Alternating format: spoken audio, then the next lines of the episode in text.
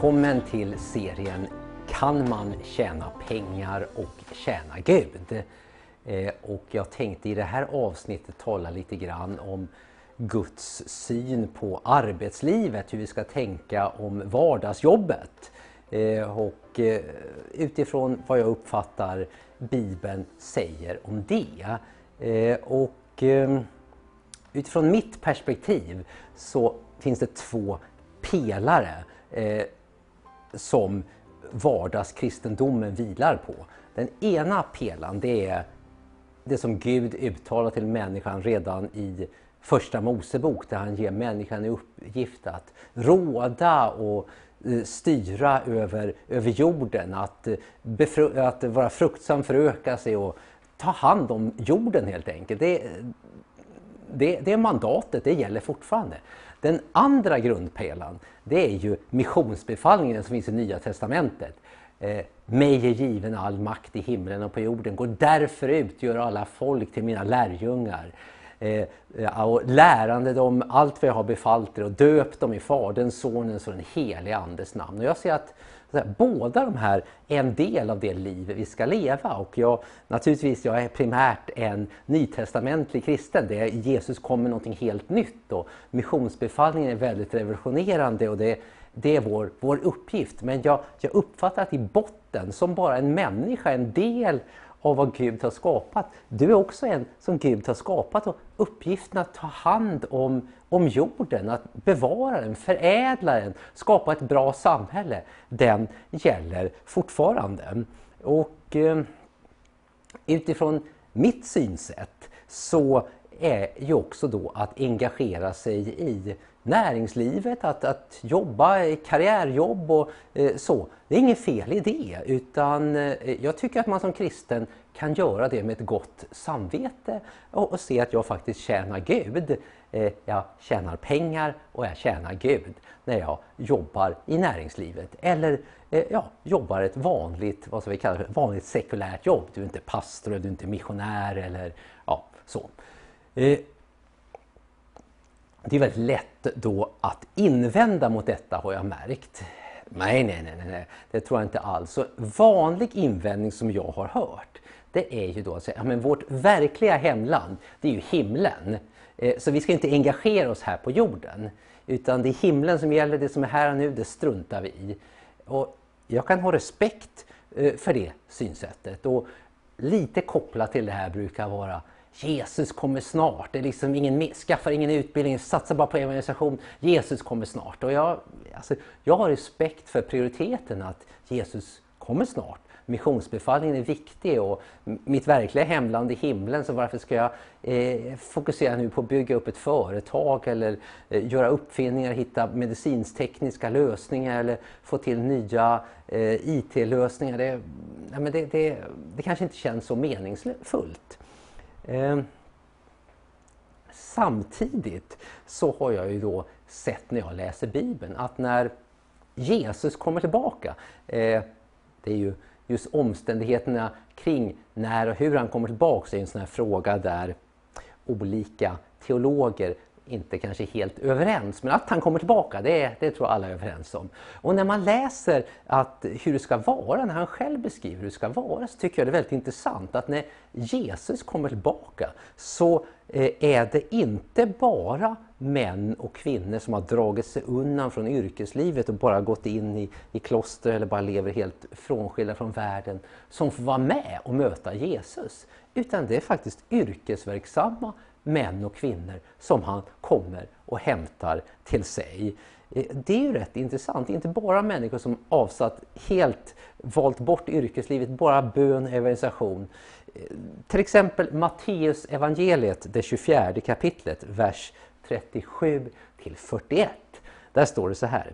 Ty som det var i Noas dagar så ska det vara vid Människosonens återkomst.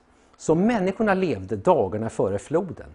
De åt och drack, gifte sig och blev bortgifta ända till en dag då Noa gick in i arken. Och de visste ingenting förrän floden kom och ryckte bort dem alla. Så ska Människosonens ankomst vara. Då ska två män vara ute på åkern. Den ene ska tas med och den andra lämnas kvar. Två kvinnor ska mala på en handkvarn. Den ena ska tas med och den andra lämnas kvar. Ser du här, när Jesus kommer tillbaka, det är två män som är ute på åkern. Den ena ska tas hem till Jesus. Och han jobbade ju, det stod ju inte, det var en man som, som, som fastade och bad och bara evangeliserade. Han fick komma med. Men han som var ute på åkern och jobbade, han fick inte komma med. Så står det inte. Det är som två kvinnor. De jobbar vid någon kvarn. Och en fick komma med, den andra fick inte komma med. Men så inte att den ena kvinnan, hon hade avsagt sig deltagande i, i arbetslivet för att hon ville vara hemma och fasta och be. Så hon fick möta, nej så står det inte. Det är alltså yrkesverksamma människor. Eh, jag tycker att det är lite tankeväckande att Jesus kommer för att hämta hem människor som är aktivt yrkesverksamma med och hjälper sina medmänniskor till ett bättre liv genom att jobba eh, i, i samhället. När man talar om det här, hur mycket vi då ska engagera oss i samhället. Och jag tänker då just i ljuset av att himlen är under vårt hemland och det här är temporärt. För mig så är det lite intressant att dra en parallell till hur det var eh, den babylonska fångenskapen. Du som är bibelläsare eh, eller varit kristen under, under många år känner kanske till den här berättelsen att Guds folk eh, blev, efter att kanske inte tagit sin tro fullt på allvar, så, så kom ett främmande land, eh, babylonier, och tog bort dem från sitt hemland, från Guds rike och, och satte dem i ett annat land. Och där fick de sedan vara i 70 år i fångenskap. Eh, och ja, då kan man ju, tycker jag, se lite paralleller. Guds folk blev ryckta bort från sitt verkliga land, var ett främmande land. Vi är ju nu inte i vårt riktiga hemland, vi är inte i himlen, vi är här på jorden, jag är i Sverige. Varför ska jag engagera mig och bygga upp Sverige? Varför ska jag se till att vi får bättre skolor i Sverige? Eller varför ska jag se till att vi får bättre eh, kvalitet i, eh, eh i IT-systemen? Ja, det, det är liksom en fråga, det är himlen som är ditt hemland. De, de, de sa också, de som var där fångna i Babylon sa ja, 70 år, det är väldigt tydligt, om 70 år så flyttar vi hem. Varför ska jag engagera mig här i Babylon? Det här är inte mitt land. Jag gör ingenting. Och du kan ju säga, men Jesus kommer snart, då, då drar vi till himlen. Jag bryr mig inte om vad som händer i Sverige. Jag, jag tror du kan följa resonemanget, att det det är lite liknande i den här kontexten, och nu jag ska alltså ta en, en gammaltestamentlig kontext och relatera den till nutid för att hitta principer och mycket det är mycket så jag läser Bibeln. Jag försöker hitta bärande principer för det finns skuggbilder, det finns principer du kan se i Guds handlande i Gamla Testamentet. Någonting som ändå illustrerar en princip som vi kan leva av idag. Jag ska läsa ganska många verser från profeten Jeremia. Och han var en profet som verkade under den här babylonska fångenskapen. Och höra vad han säger till eh, de nu då som är i fångenskap. De som är borta från sitt verkliga hemland, de är inte i himmelriket, de är inte i Guds rike, de är i fiendens mark. Så säger Herren Sebaot, Israels Gud, till alla de fångar som jag har låtit föra bort från Jerusalem till Babel. Bygg hus och bo i dem. Plantera trädgårdar och ät deras frukt. Ta er hustru och föd söner och döttrar. Ta hustru och sina söner och gift bort era döttrar så att de föder söner och döttrar. Föröka er där och bli inte färre. Och sök den stads bästa dit jag fört er i fångenskap och be för den till Herren. När det går väl för den går det också väl för er. Ty så säger Herren Sebaot, Israels Gud. Låt er inte luras av de profeter som finns bland er, inte heller av era spåmän, och lyssna inte till de drömmar som ni drömmer. Ty man profeterar lögn för er i mitt namn. Jag har inte sett dem. Ty så säger Herren, när 70 år har gått för Babel ska jag ta med an er och uppfylla mitt löfte och föra tillbaka till denna plats. Så här talar Jeremia, ni är här i 70 år, men nu, nu vill jag faktiskt att ni engagerar er där ni bor. Bygg hus! Plantera trädgårdar, gift er och skaffa barn. Sök stadens bästa. Be för staden. Är inte det ganska märkligt? Han säger till dig som bor i Sverige, du som bor i Västerås, du som bor i Stockholm, du som bor i Småland. Engagera dig i din stad. Sök stadens bästa, sök landets bästa. Eh, engagera dig, bygg hus, plantera trädgårdar, gift dig, skaffa barn. Alltså, vad är det här? Ja, det är faktiskt den uppmaning som, som profeten gav. Och jag tror att den här uppmaningen som Gud gav till Adam och Eva till de första människorna i skapelsens gryning att aktivt förvalta jorden. Den har inte tagit sig tillbaka. Nej, det här är inte vårt, vårt framtida hemland, himlen är. Men Gud har satt oss här för att eh, aktivt bygga ett bättre samhälle, att se till att människor får det bättre, visa omsorg och kunna hitta lösningar som gör att din medmänniska får det lite bättre. Och jag tror att den uppmaningen gällde på Jeremias tid och jag tror att den uppmaningen gäller också idag. På det här temat nu då med vardagskristendom eller hur Gud ser på arbete så en vanlig fråga är ju det här med när arbetar man hos Gud? Jag vet inte om du har gjort det men jag har träffat många människor som nu kanske jobbar ett vanligt jobb. De jobbar ut på Arlanda eh, med eh, någon servicefunktion eller de jobbar på en förskola eller de jobbar inom äldreomsorgen och så säger att jag längtar efter att jag skulle få arbeta för Gud. Och underförstått, jag längtar efter att jag skulle få bli ungdomspastor, jag skulle få åka ut som missionär och bli avlönad för att, så att säga, bara jobba med evangeliearbete. Och det är, man alltså gör en skillnad mellan andligt arbete att predika, undervisa eller så. Och sekulärt arbete, att kanske vara bilmekaniker, eller rörmokare eller snickare. Och jag är ju inte säker att det här är en relevant uppdelning. Jag, jag förstår den på ett sätt men för mig så är heltidstjänst för Gud, det är inte bara att vara pastor. Det är inte bara att vara missionär. Man kan faktiskt vara heltidstjänst för Gud som sjuksköterska, att lindra smärta, att visa barmhärtighet, att hjälpa människor. Eh, man kan vara heltidsarbetande för Gud som byggare, som snickare, att bygga hus, att skapa en positiv miljö, att ge människor hem och bo. Jag tror faktiskt att det också kan vara en heltidstjänst för Gud. Och i det nya förbundet, det som vi lever i, där finns ju ingen sån här uppdelning mellan prästerskap och icke-prästerskap. Man skiljer inte, vi är alla präster. Och jag ser mig själv som, nej men jag, jag arbetar heltid i Guds rike fast jag nu då är, är, är VD för ett företag, och jobbar som företagsledare och jobbar med eh, företagstransaktioner. Jag ser, vad är det för eh, på vilket sätt, hur känner du Gud? Nej, men jag hjälper människor här. Jag hjälper människor att hitta lösningar i deras situationer, skapa värde genom att skapa nya bolagsstrukturer, frigör kapital, berikar eh, många entreprenörer som gör en exit och de kan eh, i sin tur få bättre liv och jag kan också tjäna pengar som jag kan eh, använda för att eh, visa eh, godhet och barmhärtighet. Jag, jag ser inget, jag, det finns något andligt. Och ibland så får jag också predika med ord, eh, att vittna om Jesus, att jag, eh, Jesus är eh, verklig och han kan frälsa dig och vill frälsa dig. Så jag, jag tycker faktiskt att det är fel att göra den här uppdelningen. Ja, men alltså, jag har ju hört många pastorer som har berättat hur de fick en så tydlig kallelseupplevelse. Gud talade till dem och då, då gav de upp det här jobbet som bilmekaniker och då blev de istället ungdomspastor. Och ofta hör du också, eh, dels ska man ha en tydlig kallelseupplevelse och så ofta så är det en kallelse också undvika världen. Jag jobbade i restaurangbranschen och där var det så mycket eh, fusk och mygel och folk som drack alkohol. Och, men nu nu jobbar jag i Guds rike och här är inget fusk och mygel och här ja, dricker vi oss inte berusade. Du hör den typen av berättelser som att bort, liksom, ha inget med världen att göra och så. Jag, jag, alltså, Jesus hade inget problem att vara med vad som kallas för folk i världen. Så jag, jag, känner inte riktigt igen Jesus i det här. Och jag, jag känner generellt alltså inte igen det här fullt med andra personer i Bibeln, om jag vill ta rygg på dem. Jag kan tänka bara på en sån som Daniel i Gamla Testamentet. Han skrev en han skrivit en bibelbok, hade enorm betydelse i ett, i ett andligt skede när Guds folk då hade blivit bortfört till ett främmande land. Han hade ingen dramatisk kallelseupplevelse. Det var ingen ängel som kom till honom det är mer olyckliga omständigheter.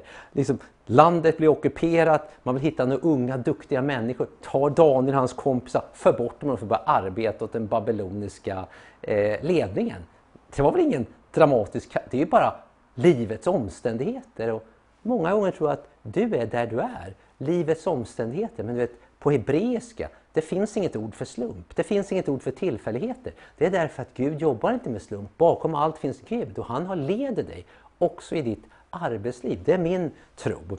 Och eh, Daniel han hade ju där otroliga andliga gåvor som han fick tjäna i. Han hade ju uppenbarelsegåvor han kunde eh, eh få, få, och han skrev böcker alltså i, i detta. Eh, ja, jag har ju skrivit det blev felaktigt liksom. Jag, jag, är, jag är ju ingen, ingen pastor eller något sånt, men jag har ju ändå skrivit flera böcker, eh, undervisningsböcker och, och böcker eh, som kanske var till, till hjälp om andlig vägledning. Eh, det kan man göra också om du är direktör eller eh, ja, civilekonom. Det, så jag, och det här att vara obesmittad av världen, absolut. Men Daniel, denna gudsman, han lever ju i en otroligt okult miljö.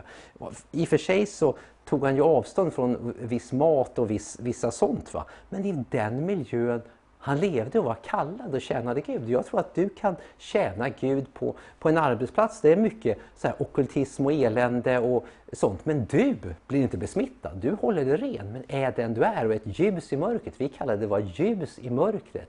Att skapa ett hopp och att kunna vara salt och ljus. Där tror jag att vi faktiskt kan göra väldigt, väldigt stor nytta. Eh, och när det gäller synen på arbete, ja, för mig, jag har en väldigt hög syn på arbete. Det här har varit en klassisk protestantisk syn. Luther har haft den. Eh, när man läser eh, ekonomisk historia, nationalekonomi, varför vissa länder har utvecklats mer än andra. Man talar ju om den protestantiska arbetsetiken där, där man såg att arbete var någonting gudagivet, att man tjänade Gud när man arbetade. Jag tror att det Alltså jag, jag, förstår hur man kommer fram till den ståndpunkten. Gud, en arbetande Gud, han arbetar sex dagar och vilar på den sjunde. Jag tycker det är en bra förebild att, att följa. Va? Vi, eh, vi uppmanas också att göra det. Och arbete, grundläggande, kommer från Gud. Redan från början så sätter han ju Adam och Eva att arbeta. Det var inget straff. De skulle bruka och bevara jorden. De fick namnge djur och sånt här. Det är ett rätt spännande vetenskapligt projekt. Men arbete är någonting positivt. Jag tror att det är väldigt viktigt. Arbete är inte ett straff, arbete är någonting positivt. Eh, fråga någon som är arbetslös om arbete är ett straff eller inte. Många mår jättedåligt för att de inte är inne på arbetsmarknaden. Många som nu blir pensionärer mår jättedåligt för att de känner att de inte riktigt får vara med och hjälpa till och få ett värde. Så arbete är grundläggande positivt. Arbete kommer inte som ett resultat av syndafallet. Arbete är inte ett straff. Eh, sen är det sant att det har förändrats i och med det. Men jag tror också att Gud ger gåvor. Gud ger olika människor olika begåvningar. Du kan läsa i Gamla Testamentet när man skulle bygga upp tabernaklet och Gud skulle ha liksom en plats för tillbedjan. Det fanns några människor som var särskilt begåvade. Någon som hette Bessalel och någon som hette något annat va, som hade vishet hur man skulle utforma det här eh, med skicklighet och göra med vackra hantverken och liksom, alltså det finns en begåvning att kunna dekorera, forma arkitekt vackert. Alltså det, det är en gåva Gud har gett. Och på samma sätt så du har det här, alltså en, kanske en, en hantverksgåva. Du kan ha Daniel och hans kompisar, det var kanske mer en intellektuell gåva. Men Gud ger gåvor för eh, yrkesutövning. Och jag tror du kan hitta Gud som en föregångare i nästan alla yrken. Är du läkare? Ja, men Gud han är ju den store läkaren. Om du jobbar i skeppsbyggnad, alltså, tänk på hur han byggde Noas ark. Eller om du är liksom modedesigner, han fixade ju till lite, lite kläder där. Och, eh, ja, eh, alltså du kan hitta inspiration överallt, tror jag. Gud inspirerar till ledarskap, till, till vad du vill. Sen är det ingen tvivel jag förstår att du kanske tycker jag ger en alltför positiv bild av arbete men eh, det är grundläggande positivt. Sen så mycket här där vi lever, det är inte perfekt. Syndafallet kom. De första människorna gjorde uppror. De lyssnade på fiendens falska budskap istället för att ta Guds ord på allvar. Och som ett resultat av det så kommer synd, det kommer förbannelse och förutsättningarna för att jobba är mycket värre. Kvinnan får föda barn med smärta. Mannen får jobba i sitt anletes väst. Det är törn och tistlar.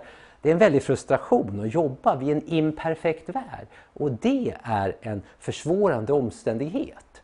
Men det hindrar ändå inte att arbete, upplever jag, grundläggande är något positivt och gudagivet och vi kan tjäna Gud där.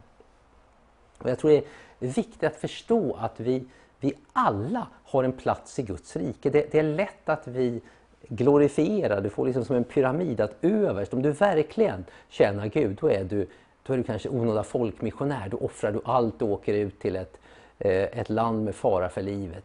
Nummer två, då är du pastor, du i alla fall tjänar Gud och det, du är anställd som det.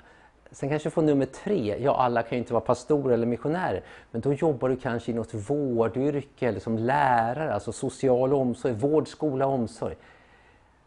Men sen är det några förtappade människor som jobbar då i näringsverksamhet, affärsverksamhet, bankverksamhet. Eller, alltså, det där blir en väldigt fel bild. Jag tror inte alls att den stämmer. Jag tror att vi alla är lika viktiga och att, det, att vara, eh, jobba i bank eller att jobba i detaljhandel kan vara faktiskt lika värdefullt som att vara pastor, är det möjligt? Ja, för vi har olika kallelser tillsammans. Och jag tror det här är så viktigt. Och det finns ju mycket bönerörelser och sånt som talar om samhällets sju arenor. Man ser liksom att samhället har olika arenor. Det är religion, familj, näringsliv, politik, media, utbildning, kultur. Och jag tror liksom, det är lätt att vi bara säger att Jesus han är intresserad av religionsvärlden, kyrkan. Han är kanske intresserad av familjen. Men Kultur? Absolut inte. Idrott? Absolut inte. Näringsliv? Absolut inte. Politik? Absolut inte. Utbildning? Media? Nej. Jag, jag, tror Jesus är intresserad av allt det här. Och jag tror att vi behöver, du behöver vara i alla de här sfärerna. Manifestera, gestalta vad Guds rike är.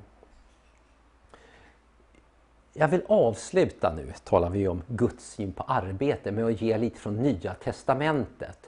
Eh, nu har jag haft mycket gamla testamenten, men jag ville föra in se att synen på arbete, den är, den är lika positiv och eh, se arbete som någonting väldigt gudomligt, även Nya testamentet.